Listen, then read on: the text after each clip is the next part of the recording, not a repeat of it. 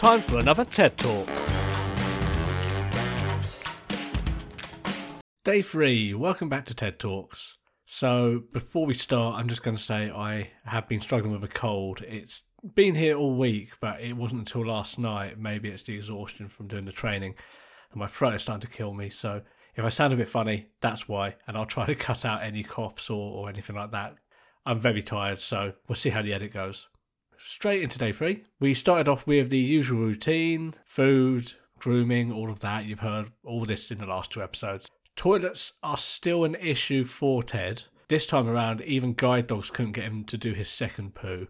This all comes down to many different things. Maybe he just doesn't need it. There were some distractions here and there.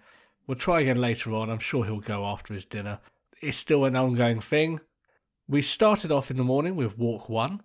This was a long walk, so it was around an hour long. And the word I have written down here on my notes is wind. It is so windy. We're currently awaiting a storm here in the UK, and the wind has really, really picked up. So that made it quite difficult. I nearly lost my hat. Luckily, one of the instructors caught it for me, but that's how windy it was. It was blown right off my head and went flying behind. And of course, I had to keep going, concentrating. So I was thinking that's either gone completely, never going to get that again. Uh, but luckily, one of the instructors grabbed it at the last second. So this was a new route in a completely different area. So we were brushing up on the same sort of directions that we have done before. A couple of new things were thrown into the mix here. So there were roadworks, various obstacles, a bit more of a built up area than by a main road. Ted did fantastic.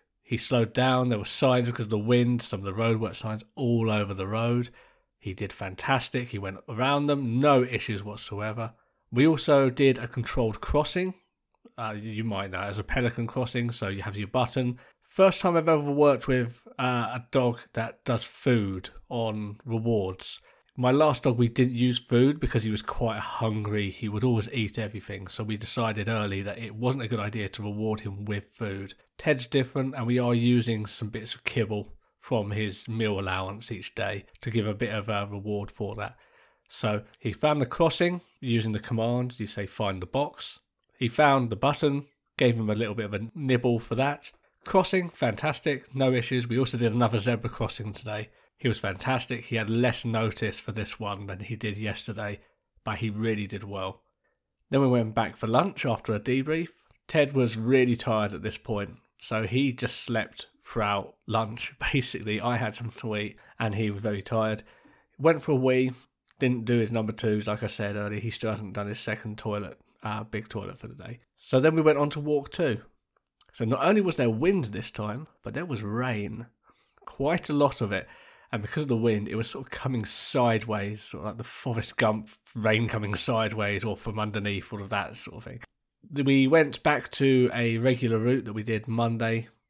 A little bit of a, a longer route. So this one's around 45 minutes. Uh, the one in the morning was around an hour long. This is a regular route, but the idea behind this one was they just let me lead, basically. There was less input from the instructors. They still cued me on where I needed to go, but it was very much they were testing to see how much I'd learnt. It was really good. Uh, slight correction on what I said yesterday. It's not walking out, it's stepping out, the technique that they call. Um, when you just sort of like go loose with the dog and like really sort of start to put pavement underneath you. I'm not changing the episode title.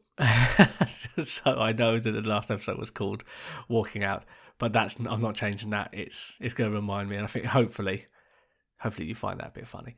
So we did some stepping out today. Minimal interactions, like I said, from the instructors. It was raining. It was windy. Ted did fantastic. It felt really good to sort of have that autonomy with the instructors behind me by a little bit. They were there to support me, but at the same time, I was really taking the lead with this one. Kids are a pain in the bum, I will say that. We did come across some kids who were playing on the curb with a scooter, and as we approached, they did an overreaction, started shouting like they were scared, and ran across the road over to the other side where there was a park, leaving the scooter in the middle of the road. Ted went around it, so it wasn't too much of an issue, but still a bit of a pain. Like, come on. They acknowledged it was a guide dog as well. One of them said it's a guide dog, and they just ran like it was the plague. Also went past the woods and the park that Ted usually would go to for a bit of a run. Had to keep on top of him for that. He really wanted to cross over the road and go to them. And considering I didn't have the input from guide dogs themselves, I was having to keep on top of him for that. Really good walk. Really enjoyed it. It got soaked, but that was absolutely fine. Not the first time I've been soaked this week. Ted was fantastic. Had to keep on his case a few times when he was getting a little bit distracted. When it's wet, they can sniff other things, and there's a lot of scents and stuff out there. Went back to the house afterwards, did another input session. This was about more commands. So, what guide dogs will do, like the actual dogs, what they're trained to do, what they're not trained to do. It was just an outline of don't expect them to do this because that's not what they're trained for, but they will do this and they will do this. So, on the whole, really good day really tired now, especially with having a bit of a cold flu thing. So I'm going to edit this as best I can and then just have a little bit of a break.